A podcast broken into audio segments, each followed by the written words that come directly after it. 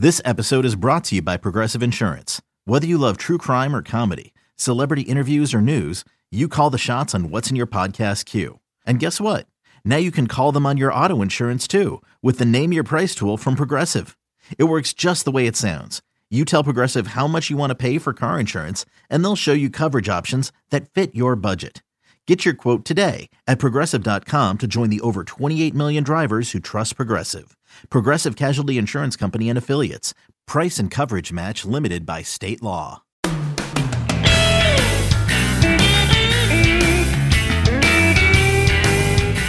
Another week back, the top baseball podcast on iTunes for the demographic of one to three year olds. The show before the show podcast returns for episode number 159. I don't know if that's uh, an actual designation, but I'm sure it is. yeah, is, there? I know they have like adult content warnings on like certain podcasts. Toddler content warnings. Yeah, this is this is completely safe for your one to three year old. That would be great. that's uh, that's what we've heard. We know we're big with the kids these days, and uh, it's you know to be honest, it's our target market. That's the level yeah. of maturity in our conversation generally, anyway. So I think we're doing a good job.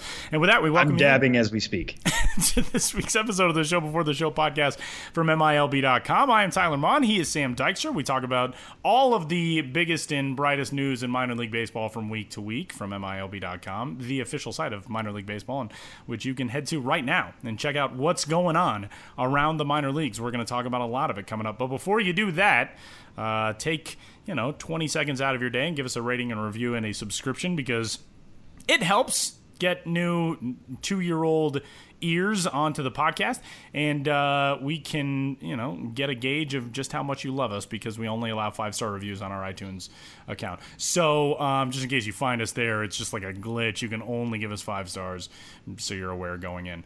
Um, but we welcome you into this week's episode, and let's dive into it. Let's get it going. Three strikes. We every week discuss three topics across minor league baseball, and we start things off this week with a toolshed column from one Sam Dykstra, which is in regards to we've seen so many quick jumps to the big leagues already this season. Ronald Acuna is crushing everything up at the major league level. Uh, we've already seen big climbs in the minor leagues as well. Jesus Luzardo, who we had on the podcast a couple of weeks ago, we thought it was an aggressive assignment out of the gate for him to go to Class A advance. He's already at Double A. Um, where Sam right now are you looking at?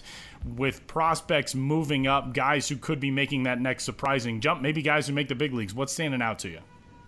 Yeah, so I wrote this for last Friday already. So it's actually a little dated in the sense that Austin Riley led the column, and he's already been called up to AAA Gwinnett from AA Mississippi, which yeah, might make the column a little dated. It also proves it's right, so that's pretty cool. By the but, way, um, uh, what I wanted to look at in this story, way, we we talked off air about how for like the first time in forever I was recording in my front room rather than my back room, and this would be the one we've recorded 159 episodes of this show. And the one time that a fire truck drives down my street with the siren on is when I'm sitting in front of an open window. Anyway, please continue. I feel like that's something I always have to explain to my mom here in Manhattan. It's like, yeah, there's a lot of fire trucks. There's nothing I can do always about sirens going on. Yeah. Anyway, please continue. So yeah, so this this ran last Friday. Um, but basically, the idea behind it was that yeah, we're always looking at who's going to make the majors, and Acuna was one of those. Gleyber Torres is another, uh, and and organizations kind of play it by year when it comes to the majors. There's no real hard and fast rule other than some service time stuff here and there. Um, within the minors, promotions usually follow a pretty strict schedule. It's that, you know, if a guy can get really hot in the first half, you let him get acknowledged with a trip to his All Star game or at least getting named to his All Star team in his particular league. Once that happens, once he gets that on his resume or on his MILB.com player page, uh, that's when the promotions start happening, typically mid, late June, that kind of thing. Um, but we've already seen a couple guys get promoted here early May, late April, and they've kind of fit the same rubric.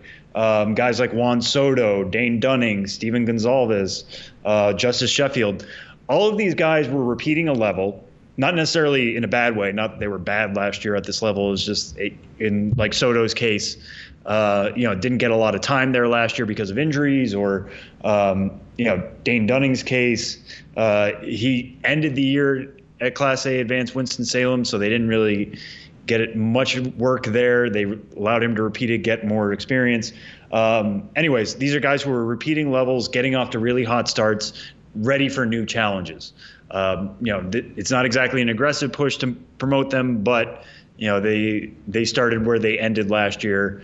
This is going to get really inter- interesting. So the guy who kind of fits that for me right now is somebody who I'm actually writing about right now for the site in Eloy Jimenez. Um, we're speaking to you Wednesday. We're speaking to you late on Wednesday. So Birmingham has already played today. Uh, Eloy Jimenez got two doubles in that game, went two for three, then was pulled in the seventh inning. Couple people, including myself, that's going to raise some eyebrows, make people think that you know, did he get pulled for promotion? Did he have a plane to catch? Whatever. Uh, everything I've been told, everything I've seen so far is that it was just a managerial decision. It was a blowout at that point. They probably don't need him to hit anymore. He had his two hits. He continued his multi-hit game streak to nine games. Um, so you know, Jimenez did everything he needed to in that game. They're probably just giving him a little bit of rest. Um, but over those nine games, he is 19 for 39 with three homers and seven doubles. Uh, you know, this is a guy who we all thought would be one of the best power bats in the minors. Tyler will have something to talk about that later in the third strike. Um, but through 20 games back with Birmingham, he's hitting 346 with a 1.079 OPS. Uh, last year, or including last year's numbers in Birmingham, so that's over 38 career games at the AA level. He has a 349 average and a 1.023 OPS with 10 homers and 13 doubles again in 38 games. Uh, I don't really see how much he has to prove here at Birmingham anymore. I know 38 games isn't a great sample, but he keeps being as consistent as you can possibly be. Collecting two hits or three hits, you know, multiple hits in a game over and over and over like this will kind of tell you that, yeah, you know, he needs to be at least challenged soon, and a jump to AAA Charlotte would certainly do that. Um, earlier today, Rick Hahn had a quote that said, traditionally, you tend not to do too many promotions before the halfway mark. That kind of ties into what I was saying earlier about promoting around the All Star game. Um, but this is back to Hahn. Certainly, the way Eloy has performed thus far, it might require an adjustment here in the coming weeks. So that wouldn't say, yes, it's imminent. Yes, it's going to happen by this weekend. Yes, it's happening today, as we all thought it just a couple hours ago.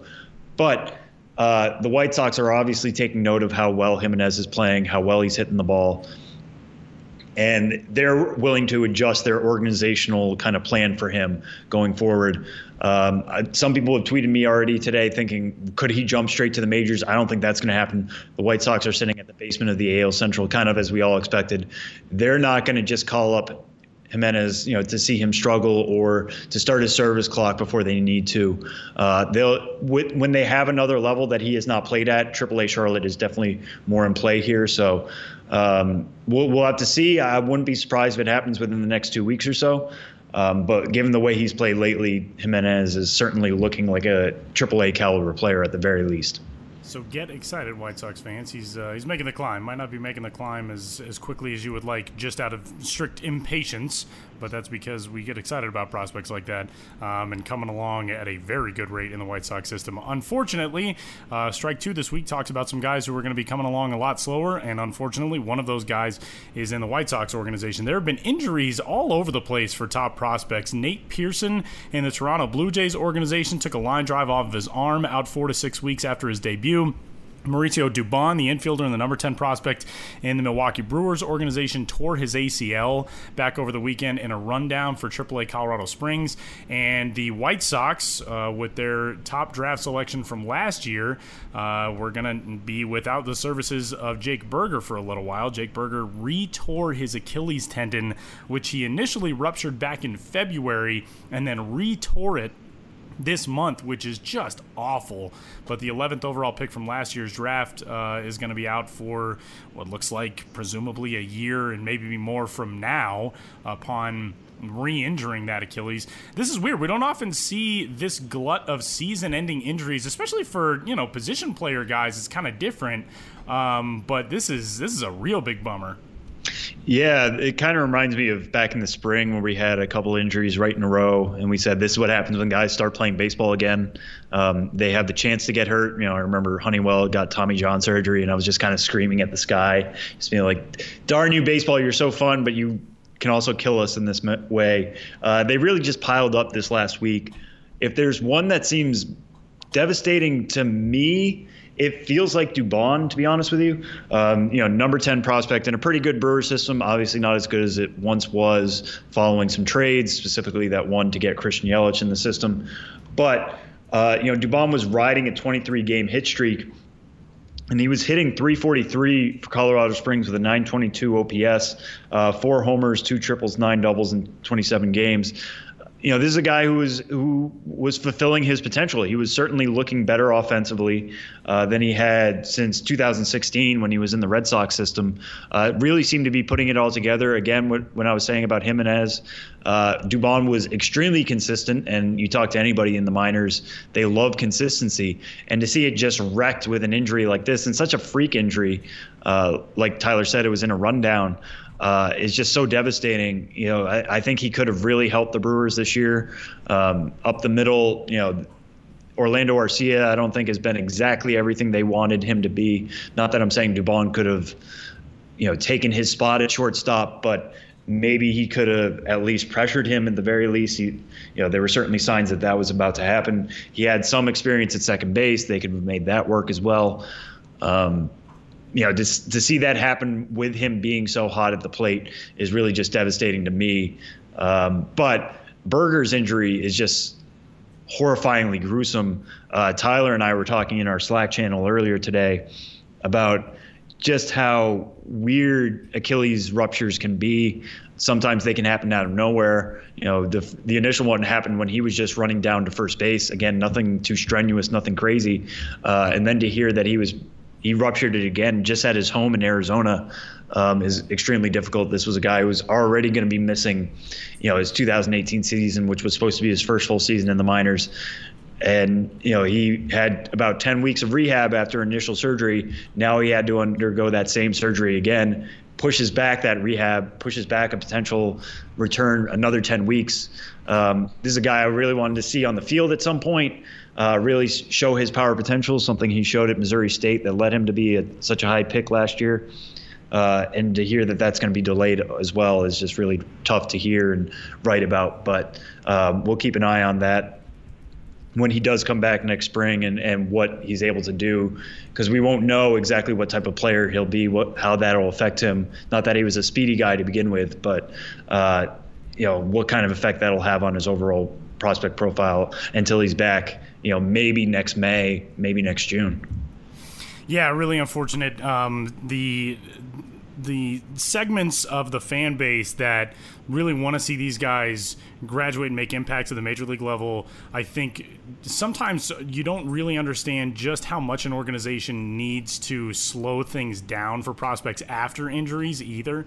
Um, and in a case of somebody like Dubon with with an ACL tear, uh, or maybe even more with Jake Burger, especially the fact that he retore the Achilles you have to bring those guys back very slowly. So I wouldn't expect to be seeing Mauricio Dubon before the middle of next season. Jake Burger, I mean, this is going to be a while now to, to see a recovery from an injury that was already underway, but wasn't really that far down the track of getting healthy again. Um, and then to see it retorn, then it makes you even more cautious with what happens next. So um, if you're a fan of, of one of these guys or both of these guys or prospects like them, just keep that in mind because it's not, these are not easy things. They're not easy decisions for organizations to make as far as surgeries and rehab and all that stuff goes. Um, these are young guys and they have a lot of their professional lives ahead of them. Uh, so be patient. It's not easy to be patient, but attempt to be patient. Uh, strike three this week, Sam. We have discussed uh, more than in seasons past. We've discussed our preseason uh, predictions and just how good we have been in predicting things preseason. But the Bauman Home Run Award, we've already seen a glut of homers across the minor leagues, including for some of us who made our selections on the Show Before the Show podcast preseason episode. Um, give us a, a little update. Where are we standing right now?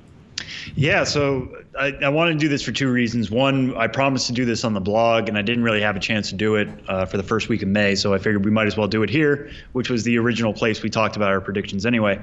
Um, but also, there, I, there, is a guy who I want to talk about in a little bit, who's actually leading the Bauman home run race, who none of us had, but that's okay because I, I, I think we could have gotten 50 guesses each and not gotten this guy. Um, but uh, if for those of you who missed out before the season, we did an opening day kind of mega cast. It was me, Tyler, uh, Josh Jackson, and Kelsey Hannigan, both of whom have been on the podcast numerous times and both write for the site and do great work. Um, but we all had a roundtable on some predictions, and one of them is the Bauman Home Run Award, which is given to the minor leaguer with the most home runs. Uh, looking back on that now, it's really funny. As things stand right now, uh, my picks, because I made two, because I'm an idiot. And looking back, I shouldn't have done that, but here we are. Uh, my picks, Tyler's pick, and Josh's pick, all have seven home runs as of right now, which is very interesting. So I had Dylan Cozens and DJ Peters. They both have seven home runs. Tyler had Eloy Jimenez, who also has seven home runs, which is good for Tyler because he missed the first two weeks of the season yeah. with a pectoral injury. Well, so the fact that he's already caught up to my picks is a little worrisome for me, but whatever. Um, and Josh's pick, Casey Golden in the Rocky system, also has seven home runs for Class A Asheville. Kelsey's pick, Emmanuel Tapia in the Cleveland Indians system, has only two homers through 25 games. So Kelsey is very much behind the pack right now. Um, you know, just the first season, but that's that's a big place to catch up in. It's a four horse uh, race. Right. I feel like we got to make you. You got to. You got to pick one. If we're going to be doing this, yeah. No, I think season. I've unofficially on, picked Sam. DJ Peters. Oh, okay. All right. Yeah. Okay. In my conversations with with uh, Josh, because Josh will like at me whenever DJ Peters has a two homer game. Um, I'm officially on the DJ Peter, and that you can't claim bias or anything. Like I'm choosing the the favorite here because they're equal footing which is pretty cool. Okay. You know what I mean? Like I'm not picking the guy with more homers. Um, but the, do you know who the minor league leader is in home runs right now, Tyler? Uh, it was Jabari Blash. I know, it was Jabari Blash, but it got not. called up to the uh, Los Angeles Angels of Anaheim. Um, behind Jabari Blash, I know that I uh, recently looked at this, and now I cannot remember who for the life of me. All right. Well, it's somebody who we should be talking about on the podcast. Part of the reason why we're doing this. Um, it's Franmil Reyes. Oh, that's Padres right. System. In the Padres organization. Yes. Franmil Reyes went on like in, a bajillion home runs last week. Right. He went on an insane run between May 2nd and May 6th. Over five games, he hit eight home runs. In a three game stretch alone, he hit two homers in three straight games uh, just went absolutely off. Over those five games, he hit more home runs than any of our picks have for the entire season, which is absolutely nuts. Uh, Reyes, you know, he's in that El, El Paso, or he's in that Padre system right now. Um, you know, coming off a 25 homer season last year at San Antonio, more than halfway there with 13 this year for El Paso in 103 fewer games, which is absolutely nuts. Um, part of that has to do with playing in the you know PCL obviously that that'll certainly help things out um, you know, making that jump from the Texas League to the PCL. Uh, but he split those games between Albuquerque, which is a pretty good launching pad, and at home at El Paso, which is also a pretty good launching pad. So he has some advantages there. But when we're talking in the Bauman race, that's usually what it takes. Guys playing at Reading, guys playing in the California League, the PCL. Uh, these are usually the guys who are going to be winning this award. So Franmil Reyes is your leader at this juncture. Um, we'll we'll be keeping a close eye on it. See, you know, as, as we discussed when we had the opening day megacast, you know, it's tough to pick a AAA guy because if he does so well, he's going to be in the majors, and major league home runs do not count in the Bauman race. Um, so Reyes is certainly putting himself in that conversation. Uh, Jabari Blash, like you said, Tyler, was the minor league leader. Now he's in the majors. It's going to hurt him there, but he's not going to complain. Um, so we'll do this again in June, whether it's on the blog, whether it's back here keep your eyes and ears peeled, and we'll let you guys know. Yeah, um, this is gonna be a it's gonna be a race to the finish, buddy. This is we don't screw around with these award chases that we monitor season long. Although this is the first time that we've really done it. Um, by the way, the the very pleasant background audio this week, in addition to the fire truck driving by, my dog just decided to chew a bone like right next to the microphone. So I learned my lesson and will never again be recording it's a good thing she's chewing the bone though, and not the microphone itself. That's true. That's true. That is a positive thing. Um, you know, we uh, we try to try to make it a, a, constructive experience when it comes to recording the podcast and being obnoxiously loud in the background for the dog. It's a good thing. Um, that'll do it for Three Strikes on this week's edition of the show before the show. Um, wanted to. Uh, plug one thing. Well, I've got a story that's on the site as of now, if you're reading this on Thursday. And that was a fun one to put together. It was uh, the Round Rock Express over the offseason basically gave up their ballpark for the entire offseason to the network AMC and Stalwart Films, which is the production company behind not only The Walking Dead, but Fear the Walking Dead. And season four of Fear the Walking Dead was filmed in part uh, at the ballpark known as Dell Diamond this offseason. And uh, it was kind of interesting tracking back to the genesis of this and seeing the stories from the early fall in which people around Round Rock, there was a photographer who released drone photos over Dell Diamond showing like a settlement being built on the field. And then that sent the Austin and Round Rock areas nuts with rumors of what was being shot there. Uh, and eventually it was confirmed that it was Fear the Walking Dead. But it's just a crazy story. The amount of work that went into filming this this show over the off season at Dell Diamond, um, in which the Round Rock Express had to physically kill their entire field with Roundup because the new grass that they put in prior to last season was so resilient that it wouldn't die and it wouldn't give them the look of an abandoned baseball stadium where these people are making their lives now uh, in fleeing the zombie apocalypse. So interesting story. It's up on the site today, and uh, you can check it out at milb.com. Yeah, very cool. Well, now we'll be moving to our guest this week, um, who we haven't really introduced yet. Um, so I'll, i guess I'll take that, uh, which is Potomac manager Tripp Keister. Um, Tyler was working on a story today. Tyler's been working day shift alongside me, which has been a lot so of fun. fun. Yes, it is so much fun. Uh, it's great to have Tyler actually being able to chat back and forth about stuff all yeah. day. Um, but Tyler's working on a story, so it's just going to be my conversation with Tripp. Uh, but I did get to pull a Tyler move, which I'll tell Tyler about now, and you guys will hear at the end of the interview. I got to talk to Tripp Keister about where he started in the minor leagues as a player, which is one of my favorite minor league stops, which was with the Pittsfield Mets. So it was like Tyler asking people about the Denver Bears. This oh, is yeah. my version of that. Very cool. And it's coming up next.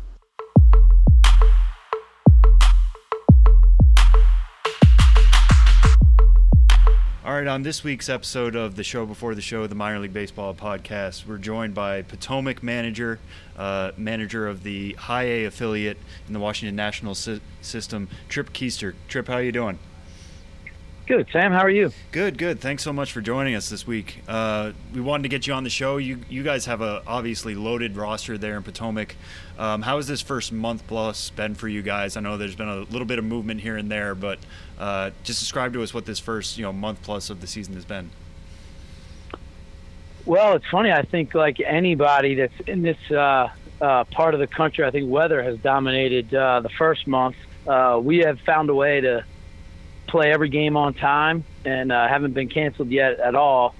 And so it, has been good getting to know that this league is always uh, interesting the first uh, the first uh, month because you, play the same team so often the way the schedule works and uh, so getting uh, uh, getting a team ready to play every night and and and going through you know making adjustments and going through the league sometimes three four times like we have like we're doing right now is has been has been quite a challenge. But no, it's it's part of the job, and it's been it's been good. Yeah, so let's get into some of the guys who are on that team with you. Um, obviously, I feel like we have to start with Juan Soto. I know he's only been there for about a dozen games with you guys, 14, um, but he's already hit six six homers. He's already done as well with you guys as he did with Hagerstown before the promotion. Um, what has it been like having him around and adding his bat to this lineup, and how has he been able to take to you know Class A advance so quickly?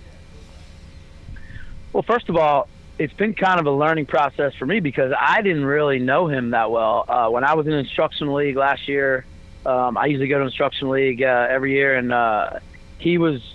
It was just I, I know him as an outfielder because I'm part of the, uh, the the group that works with the outfielders, and uh, I know him more there. But offensively, I wasn't around him much. He was either on another field or uh, he was playing a game that I wasn't managing. It was it was kind of a weird thing. So I hadn't been around him a, a, a lot. So I've kind of gotten to know him a little bit more and watched him play. And and obviously, uh, you know, his numbers are what they are. And and and I think, uh, um, he he the one thing that stands out to me is he he loves to play. He's learning every day, um, defensively, uh, offensively, uh, on the base on the bases, uh, just things like that that uh, um, that every player has to go through at every level, and uh, and that's what we've been.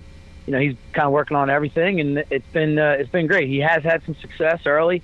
Um, he's gotten in some good hitters counts. Uh, one of the things that that does stand out to me about him is his uh, his plate discipline, his uh, his pitch recognition.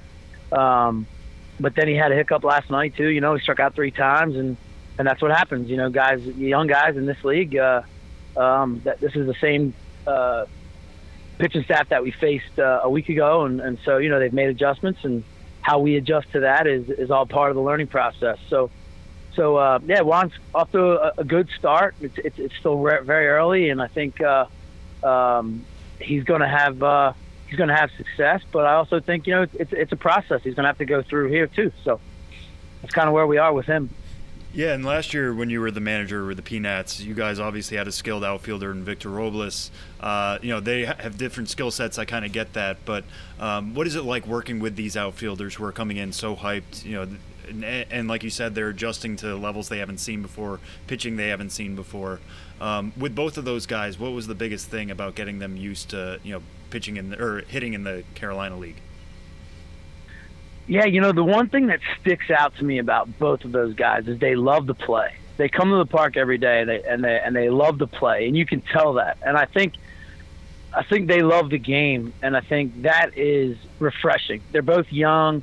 They they're both uh, you know, who knows what lies ahead of them, but but it's uh, it's just fun to uh, to be around them every day. You know, Victor had this had this personality that was uh, you know he brought everybody in. He was a great teammate, and, and Juan's very similar in that he's you know he, he he's his youthful exuberance is uh, is uh, infectious. There's no doubt about that, and and. Uh, um, but yeah, you know, having those guys here, you know, we don't like. I, I try to tell people I, I don't change because it's a certain a certain uh, player or you know a, a certain ranked prospect or for not a ranked prospect, whatever. We know we treat we coach all the guys and we we, we treat them as, as as as best we can. We love on them. We uh, we discipline them. You know, we teach them. We correct them. All that kind of stuff. And and uh, yeah, you know, I know that other people look at at the um, you know at the at the big names or the the rounds and the draft picks. And I'll be honest with you, I don't. I just try to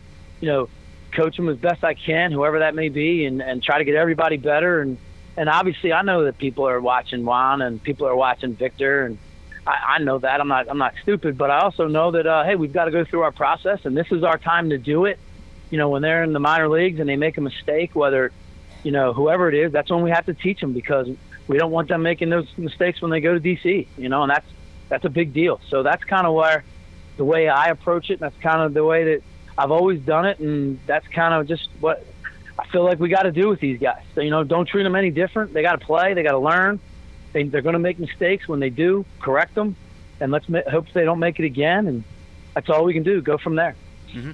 Yeah, and talk about that learning process. Um, you know, with another top prospect, I know, like you just said, you're treating them all the same. But Carter Kieboom is a guy a lot of people were really excited to see the start the year with you guys in Potomac after some injury problems last year in Hagerstown. Um, normally a really exciting player, got off to a rough start, but seems to be turning it around now. I think he's got a five-game hitting streak. What have you guys worked on with him offensively to help him adjust to this level and start to pick up his game here in May? No doubt, he's uh he's a fun kid to watch. Um, you know, the big thing with him is he's got to. We want to keep him on the field. You know, taking care of himself. Uh, he, he's had some injuries, kind of shortened his season the last two years, and uh, we got to get him to play, uh, be able to play every day. You know, keep him on the field. Um, but but I'll tell you the truth. You know, if you look, if you uh, judge his game by the box score, it would be a disservice because he he has had really good at bats he has, you know, probably led our team in, in hard contact and, and, and, and you know, hadn't found some holes. He's, he's not really good at hitting the ball where they ain't, if you will. And, uh, and uh, he's had good at bats. His at bats continue to, to, to be good. And uh, um, I'm fine with where he is. We, we haven't really tweaked much with him offensively, just playing every day. Um, you know, he's, he's really played good shortstop. I think he, I think he, uh, he's DH'd a couple games, and I, I gave him a day uh, Sunday to, to to sit, but uh, uh, just a day off on Sunday to, to to sit and not play. But man, he's been he's been good, and I like where he is. I think he's uh he's just starting to come around uh, a little bit more, you know, in terms of getting his hits as, as opposed to just you know having a good at bat, and not getting a hit. But uh, um, he's starting to kind of get something to show for it. So I, I like where he is right now. Mm-hmm. Yeah, and speaking of another guy who I, I would imagine you're very happy the way, with the way he's starting to put things together and really has put things together here in the first month is Telmito Agustin? Uh, you guys had him for a little bit last year, 33 games, but he hit only 206 with a 531 OPS. Really seems to be putting together what looks like a breakout season with you guys again. Uh, 395 average through 24 games this time around. Is there something he's doing differently uh, this spring than last year, or what do you feel like he took away from that previous experience last year in the Carolina League? Well, it's funny you say that because I, I hope you're right. Because, you know, one of the things that we have the luxury of in this job is you get to know these these these these young men and, and you really root for them. You know, you see them work and you want them to have success. And he's one that last year, you know, I think he, he got sent back to Hagerstown and and um, he uh, I I don't even know how he did there. I think I heard it was you know I heard he did well, but but uh, and then in spring training he came and you could tell he was he was kind of a different guy. He he really worked was working at it. He improved with his defense. So you could tell he worked at it in the off season. He improved, you know, offensively. He's he just continues to have good at bats um, versus lefties versus righties. Last night he hit a he hit a two run homer uh, that gave us the lead, and then he hit another one that looked like it was gone and hit the top of the fence and um, ended up getting a single because of the way the, the base running thing worked out. But uh, with the guys on base, but no, it was uh, he's had good at bats, and and you just you know I just big thing for him is he's just got to remain consistent. You know, not get too high, not get too low, but continue to have good at bats and uh, and good things have happened for him. He he um he can go the other way. He's worked on his two strike approach. Um, I think he is not unlike a lot of our hitters, Sam, where he has um, you know we we really kind of started measuring and doing a much more uh, a much bigger emphasis on you know, uh, plate discipline and, and, and, and swinging at strikes and taking the balls and, and getting yourself in better counts, uh, better hitters counts, excuse me. And, um, and he's really benefited from that, you know, uh, uh, this year so far. So more of the same from him. Just want to keep him, you know, doing what he's doing and, uh, uh, keep him ready to play. That's it. Cool. Well, there's. I want to switch quickly to the pitching staff, and there's two guys I want to sure. touch on specifically. Sure. Uh, Wil Crowe was, you know, the Nats' second round pick last year 20, in the 2017 draft out of South Carolina. Seems to be really consistent, at least in these first six starts. I don't think he's allowed more than three earned runs yet. Uh, his last one, he didn't allow any earned runs over five innings. Um, how do you feel like he's taken to pro ball, and what has been the focus for him here, getting through his first, you know, April in the minors and, and May? Yeah, this is really his first uh, his first full season. So um, everything is an adjustment with him. The routine, the uh, every fifth day, um, you know, all of all of that has been something that we've really talked with him about, and and and he's uh, you know, obviously he's had a good first month. His numbers his numbers say that, but uh, you know, he's a, he's a polished kid. He throws strikes. He's got uh, he's got feel for what he's doing. He he uh, he holds runners. He he uh, he can can stop the running game with you know moves uh, with the way he um, uh, varies his holds, varies his looks. Um, he can throw four pitches for strikes. He'll, he'll throw a secondary pitch for a strike behind in the count. He's um he's a pretty polished kid, and uh, um, you know this is his, you know this like I said this is his first full season, is really his first month of his first full season. So um, it's all been a learning process for him. He's actually been kind of the one that's gotten the the majority of our like 10:30 a.m. games and the one o'clock games. So he's had some. Uh, he hasn't really gotten in a routine of uh, of getting a uh, um, you know getting on a roll in terms of a, a start that's uh, you know routine of of a seven o'clock game. He, he's had a lot of day games and um, he's adapted well. And and I, I you know I'm still getting to know him a little bit and how he how he responds to to his adversity uh, within the uh, within an inning you know, he, he really does uh, have a good feel for what he's doing, and uh, uh, he's been fun to watch. It's, he's been a pleasant surprise, no doubt. Yeah, and, and, going the kind of other direction in last year's draft, Gabe Klobosits was a 36th round pick. I know you have a little bit of experience that you were taken to the 33rd round yourself. Uh, yeah. With the Mets in '92, but um, yep. such an imposing presence on the mound for this guy. Six foot seven. He's listed at 270. Uh, it seems to be at least upward trajectory despite the draft status.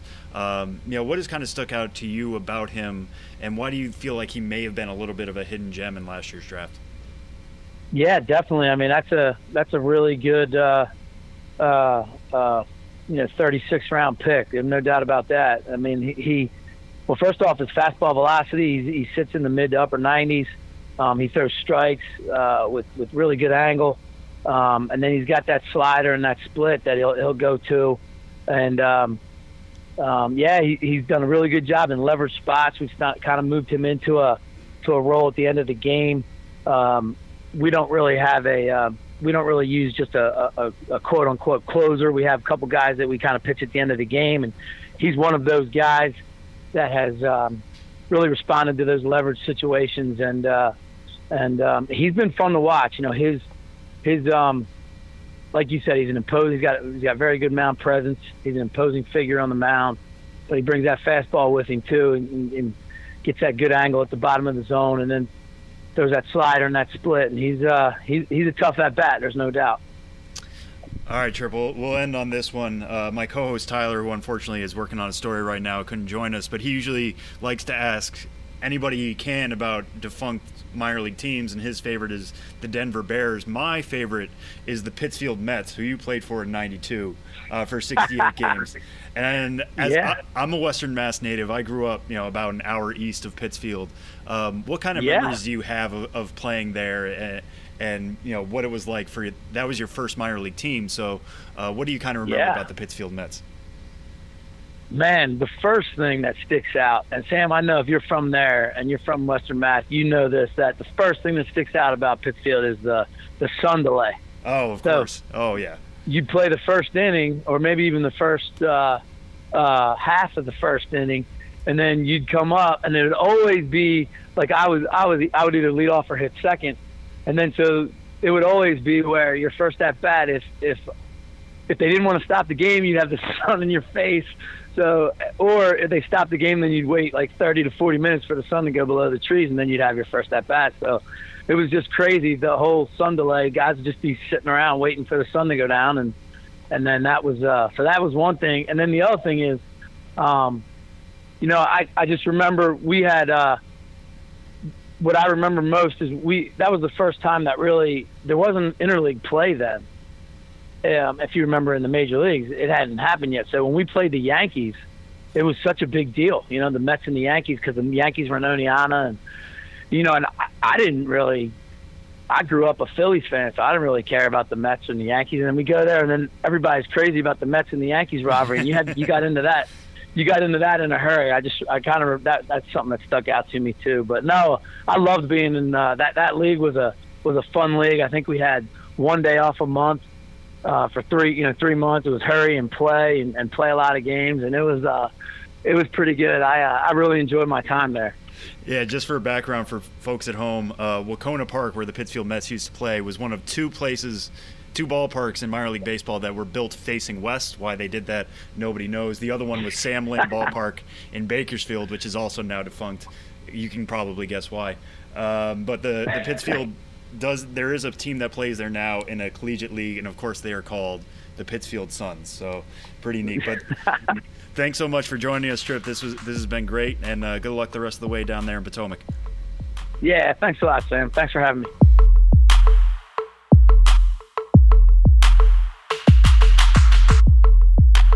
We are post road trip for the first time this season with Benjamin Hill, who hit the road through the Baltimore Orioles organization uh, over the last weekend. The Delmarva Shorebirds, the Class A affiliate of the Orioles in the South Atlantic League, and the Double A affiliate of the Orioles, the Bowie Bay Sox, were road trip stops one and two for Ben in 2018. How was it, Ben?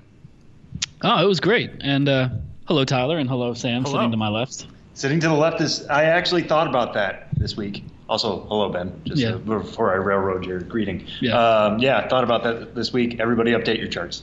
Yeah, for those keeping for those keeping score Who's at keeping home. tabs on this? Yeah. Um, but yeah, I mean, I'm looking at my travels this season or these travels taking place in the month of May. I mean, on one hand, I'm post road trip and that I did do uh, Delmarva and Bowie uh, last Friday and Saturday. But I also consider myself sort of mid road trip with a pause on the road trip because uh, I'm hitting the road again this weekend and then the following Friday. We can get into all that. But it's all the Northeast. So at the end of the day, I'll look at it all as one road trip in segments. So I'm kind of getting a little avant garde with my scheduling here. Um, but yes, let's let's go back to this weekend. Um, I started my 2018 road trip campaign in Delmarva, the home of the Shorebirds, uh, specifically a town name that is not hard to pronounce, but I'll say it wrong anyway. Salisbury, Salisbury. I know there's like a lot of. Uh, How would you say that wrong? Because I think you got to get it right. You know, Maryland has a very specific accent, and I can't do it right. It reminds me a little of Pittsburgh on the Eastern Shore, very distinct O's, uh, like a uh, home run let's get an ice cream cone, uh, that that kind of thing. That is true. I had a I had a roommate from that area my first year working in the minor leagues. It's exactly. I never realized that that was like that that was that specific region's accent. Also, I didn't know until like my it was probably my first year working in the minors, but I never knew that Delmarva referred to Delaware, Maryland, Virginia. If you're somebody who is not from that area, you probably just think that it's a team that plays in a town called Delmarva, but that is a reference to the uh, the region. Absolutely correct, you are. But um, specifically, they represent all three of those states or portions of those three states. But uh, they do play in Salisbury, Maryland. Uh, I uh, hadn't been to Perdue Stadium. Uh, in seven years, so I was definitely overdue. And it's Perdue Stadium, as in the chicken company. Uh, the headquarters are across the street. Uh, the Perdue family was instrumental in getting the team located there in the first place. Um, you know, most of the employment around that area is um, related to the chicken industry, not just Perdue, but some other companies, as well as chicken feed. Because if you got a lot of chickens, you got to feed the chickens. So, um, you know, it's not a huge market. Um, it's there's a lot of open space in that area. Uh, but it's an interesting place for a team, and uh, I, I, I, like what those guys do. Chris Bitters, the GM, has been there for a long time, and it was Star Wars night when I got there, and uh, they were giving away Manny Machado Stormtrooper bobbleheads. Uh, so it's kind of cool to stand out front and watch the people line up and try to guess how many fans were there, and if it was a thousand, and were they're going to run out, and to hang out with the GM, uh, Chris, as he was on the walkie-talkie, sort of trying to orchestrate the distribution of the bobbleheads between the three different entrances and that sort of thing. You know, the minutia of minor league baseball that's still uh, still brings me joy. Uh, so it was, it was a good night there. Um, I think I'll do a story at some point. Of course, you know, with these road trips, I, I, I dole out the material over a decent amount of time. Um, but always look for the weird fans and the, the strange people. And there is the uh, Pedro Florimon fan club was in attendance on this ball game, and um, you know Pedro Florimon is now uh, in his 30s. He is uh, on the Philadelphia Phillies, utility man, and this fan club goes back to 10 years ago when he was a Delmarva Shorebird. So I kind of like showing up at a minor league game and seeing something like that. A bunch of older dudes with all their various uh, Pedro Florimon related uh, paraphernalia and various toys and a big bed sheet that reads the Pedro Florimon fan club, and it's the year 2018. Yeah, why is that continued to 2018? Like, why Pedro Florimon of all people? And luckily, he's still a major leaguer, but like, still, like that's such a random player. Well, I talked to the president and treasurer of the of this fan club. wow, there's so many people. That is official. Yeah. for both roles. Yeah, and it seemed like it was like a personal beef. You know, they're all in the booster club, and they thought Pedro was a good player, and a lot of other people in the booster club didn't. So I'm not sure if it was so much out of a love for Pedro, so much of maybe a disdain for fellow booster club members who uh, had dissenting opinions. They were like, "Oh, a you, splinter group." Yeah, yeah, yeah, yeah. So it was like, "You don't like this guy? We're gonna be the Pedro Florimon fan club." And they had like you know rubber chickens and stuffed animals and voodoo dolls and all sorts of stuff. And you know, baseball fosters these kind of. Uh, this kind of bizarre behavior. But it was Star Wars night, their first ever Star Wars night, and just a uh, fun day at the ballpark. Uh, what can I say? And while you were also there, you got a chance to, to speak with. I, I don't want to call him baseball royalty, but he's part of a royal line, I guess, in baseball. Uh, Ryan Ripken, who plays first base in the Orioles organization, plays for Delmarva this season. Previously, he had some time in the Nat system, so he's kind of stayed around that whole uh, Beltway area, I guess. But what it kind of stood out to you about him in your conversations with him? You know, somebody who's trying to make his way but starting out here at Class A. Yeah, you know, he, um, I felt almost guilty asking for an interview with Ryan Ripken just because it seemed like kind of obvious. And what do you ask a guy who's Cal Ripken's son who plays in the Orioles system, except those things. Um, but it's a good story, and you know, I only spent about 15 minutes with the guy, um, but I found him to be a earnest and thoughtful person who's probably wise beyond his years because he's had to process a lot, you know, both good and bad. Um, you know, I think a childhood like his seems idyllic when you think of having a Hall of Fame father and not to mention an uncle who's also in the major leagues and Cal Senior, you know, famous manager in the major leagues. Uh, so obviously he had access to things that most kids don't in terms of his baseball experiences and opportunities. Um, but also he's always been judged against an almost impossible standard, and it's something he struggles with. And he said he didn't initially want to be in the Orioles organization uh, for that reason to at least have a little distance. Uh, but when he was released by the Nats uh, in March of 2017, you know the Orioles picked him up. Of course, a cynical person would say, "Of course he did. He's Cal Ripken's son." But you know what? What can you do? He's there. He's trying and uh, I'm going to be rooting for the guy from here on out. And I think I got some, uh, you know, I think there's some good quotes in the story, and I appreciated uh, Ryan's time and speaking with me just about what it's like to be a Ripken in the Orioles system and making your own way when you have such a burden of uh, expectations and preconceptions attached to your name. Well, from that stop at Class A in the Orioles organization, you leapfrog over Class A advanced Frederick and you hit up Double A Bowie in the Bay Sox. It was the first night that the Bay Sox got to uh, don their Copa de la Diversión identity, which is uh, the ghost crabs in the English translation, the Fantasmas Cangrejos. That's a very good pronunciation. I just did. You also met a, uh, a dog named Fiona that was like the cutest thing I've ever seen in my life. But tell us about Bowie. Yeah, well, you know, Bowie, you guys have all seen it in the minor leagues. You know, minor leagues is all things, all people. So it's a Saturday night in Bowie, and yes, they are dressing up as they're playing as the uh, ghost crabs, the cangrejos uh, fantasmas, and my Spanish is even worse than yours, Tyler. Um, you know, there's an adoptable dog, Fiona, on the concourse. There is art in the park with um, people painting, you know, murals, and that, that, fans could step in and, and you know, kind of a paint by numbers style thing. But there was artists all over the ballpark, um, you know, promoting their art and and and some particip- participatory art. You know, there's fireworks after the game. It was just one of those like all hands on deck, everything's going on at once kind of games. And uh, again, I hadn't been in Bowie for seven years, so uh, got a lot of great material to come still from there as well. And you know, when I go on the road, I don't teams always say like well what do you want from us and to me it's not like i have some list of like here's what i need because every team's different i say well I'll have a designated eater and you know i want to highlight the food. Sometimes teams put together some royal platter and put us in a suite and sometimes me and the designated eater just walk around and pick our own food. You know some teams try to get me into all sorts of between inning stuff and sometimes they leave me alone and everything's okay. You know it's minor league baseball. But this was a more participatory night i would say in bowie. Um, highlighted or perhaps low lighted low lighted by um, I, I, was asked to dress up as a cockroach for a between inning contest, and then I was pummeled on the field by a kid. And you know that, was, of course, is sponsored by a, pest control company. Um, so that's one of my uh, early season highlights thus far. And if you see the video, I have it on my blog, and there'll be more to come on that, as there's more to come from everything. But I think I did a pretty good job, you know, you know, deking out the kid at first and uh, you know taunting him a little bit, playing up the heel role, but then ultimately getting destroyed and crushed and annihilated as a cockroach. Uh, you know, kind of has to happen. Yeah, that may have been sponsored by a pest control company, but I think Tyler and I actually greased the kid to give a couple extra shots there and at the end. we, I, I, wouldn't be surprised. We set up a GoFundMe. Yeah. yeah. well, I appreciate it, man. Anything, anything. Uh, I don't even know what I'm trying to say. Maybe I shouldn't appreciate that. no, that. you shouldn't appreciate that whatsoever. Then we have failed in our in between innings entertainment. Yeah, but if anyone wants to see me get pummeled in between innings, uh, yeah, start up a GoFundMe, get someone to destroy me. Uh, rumor has it that I'm going. Uh, well, I'm going to Harrisburg tomorrow on Thursday, and uh, it's been pitched that I go up against their ballpark's uh, reigning knockerball king.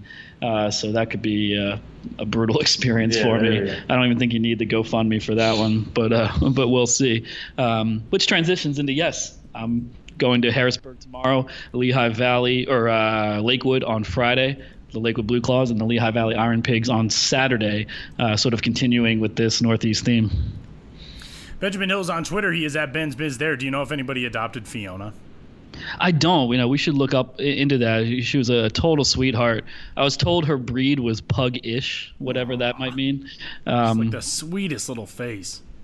Yeah, and she was, um, you know, she was hyper, super hyper. In that picture of me, like my arms out, um, you know, I just was trying to get her still enough for one photo, and that's the best I could do. She's kind of, you know, licking my arm and jumping all over the place. Uh, but you know, nothing like seeing a dog in person or cat. I'm a I'm a huge cat person as well. Um, seeing one in person and just thinking, you know what, maybe I could get a dog. Maybe I could get a cat.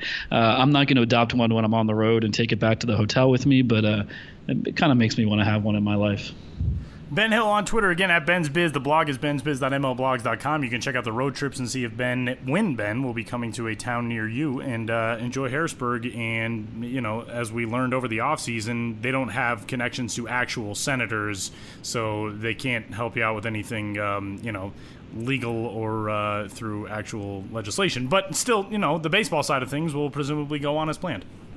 Presumably, but uh, there's uh, there's no guarantees in this business. But uh, the whole night will kick off with a 1K beer race, so that should be an interesting way to start this portion of the road trip. Wait, how does a 1K beer race work? Uh, you yeah, you run a lap, drink a beer, run another lap, drink a beer, run another lap, drink a beer.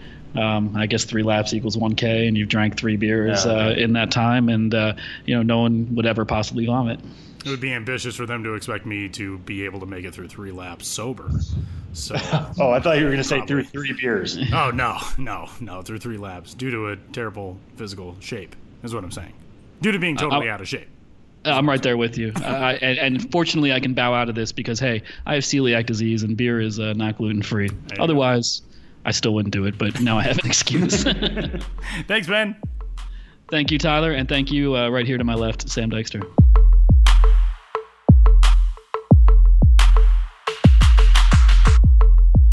Final segment of this edition of the Show Before the Show podcast. Uh, big thanks to Tripp Keister from the Potomac Nationals and Benjamin Hill for joining the show this week, as always. Ben's on the road again, coming up uh, to Harrisburg and um, checking out the Senators. Their ballpark is on an island in the middle of a river, which I, I never actually went to, but I think that's the case in Harrisburg. So that's pretty cool. Um, Sam, MILB.TV, what are you watching this week? Folks can still get subscriptions. Check out uh, all the best on MILB.TV this season. We are still a month plus out from the start of short season ball, so you're ahead of the game. Go get your subscription right now. What are you watching? Yeah, well, I hope everybody's listening to this on Thursday immediately after we put it out, um, which you should all be doing anyways. But uh, if you're not, I apologize, but th- this one was too good to not mention. Uh, as we mentioned, you know, Ben will be in Harrisburg uh, Thursday night, May 10th. Uh, you know, doing his thing, and that game will be on MILB.tv. Would love to see some screenshot of like Ben pop up somewhere. See if you can do a Where's Waldo with Ben in the crowd, something like that. Uh, that would be really cool. But that'll be notable no matter what because the Harrisburg Senators are playing the New Hampshire Fisher Cats that night. Um, so that'll be really cool. You should be watching Vlad Guerrero Jr., Bo Bichette, uh, Cavan Biggio, that whole crew whenever you get. We didn't get a chance to mention it yet, really, because it didn't really fit in any of our segments. But uh, if you get a chance, check out that Vlad Guerrero Jr. video, not only of him homering off a tee, homering off a tee the opposite way, which yeah. was absolutely crazy. Ridiculous. Uh, but also homering off a hotel later the same night. Uh, that that was completely crazy. He had a two homer game earlier this week. Um, got to show off in front of I think it was MLB Network crew with Carlos Pena there, a guy who knows a little bit about home runs. Um, but also went deep later that night in the actual game. We've got video of that. We covered the whole story. It's it's all up on the site. But uh, any chance you get to see Vlad now, you should. You don't know what he's going to do every night, except for it's probably going to involve two or three hits maybe a dinger, a double, a triple, any of that kind of stuff. Um, so yeah, Thursday is a great opportunity because when Vlad's not on screen, maybe Ben will. So, uh, you know, check that out if you can, and, and send any screenshots you have of Ben that, to us. That would be great. Podcast at MILB.com. Um, coming up on Friday night, Dylan Cease in the Chicago White Sox organization, the reigning Carolina League pitcher of the week. He goes to the mound for Class A Advanced Winston-Salem against the Downeast Wood Ducks at home in Winston at BB&T Ballpark. So you can uh, check out that one. It's a BB&T Ballpark in Winston. There's so many stadiums sponsored by BB&T. I can't remember which is which. I think it's Ballpark, and Charlotte is also BB&T Ballpark. And there's, there's also like PNC fields and parks and yeah, all that yeah. kind of stuff. There. And Fifth Third Bank, they sponsor a whole bunch of different naming rights across the minor leagues as well. Um, this is a random aside. Uh, Dylan though, coming up on Friday, he will be uh, taking them out for the Class A Advanced Winston hyphen Salem Dash, and you can check him out at MILB.tv as well. So that'll do it for this week's episode of the Show Before the Show podcast. Or thanks again to Tripp Keister from the Potomac Nationals, and uh, you can catch the P-Nats on MILB.tv as well as they make their way through the Carolina League to Milt TV destinations. And uh, we'll wrap it up for this week. Until next week, enjoy uh, another weekend of baseball. We'll talk to you then.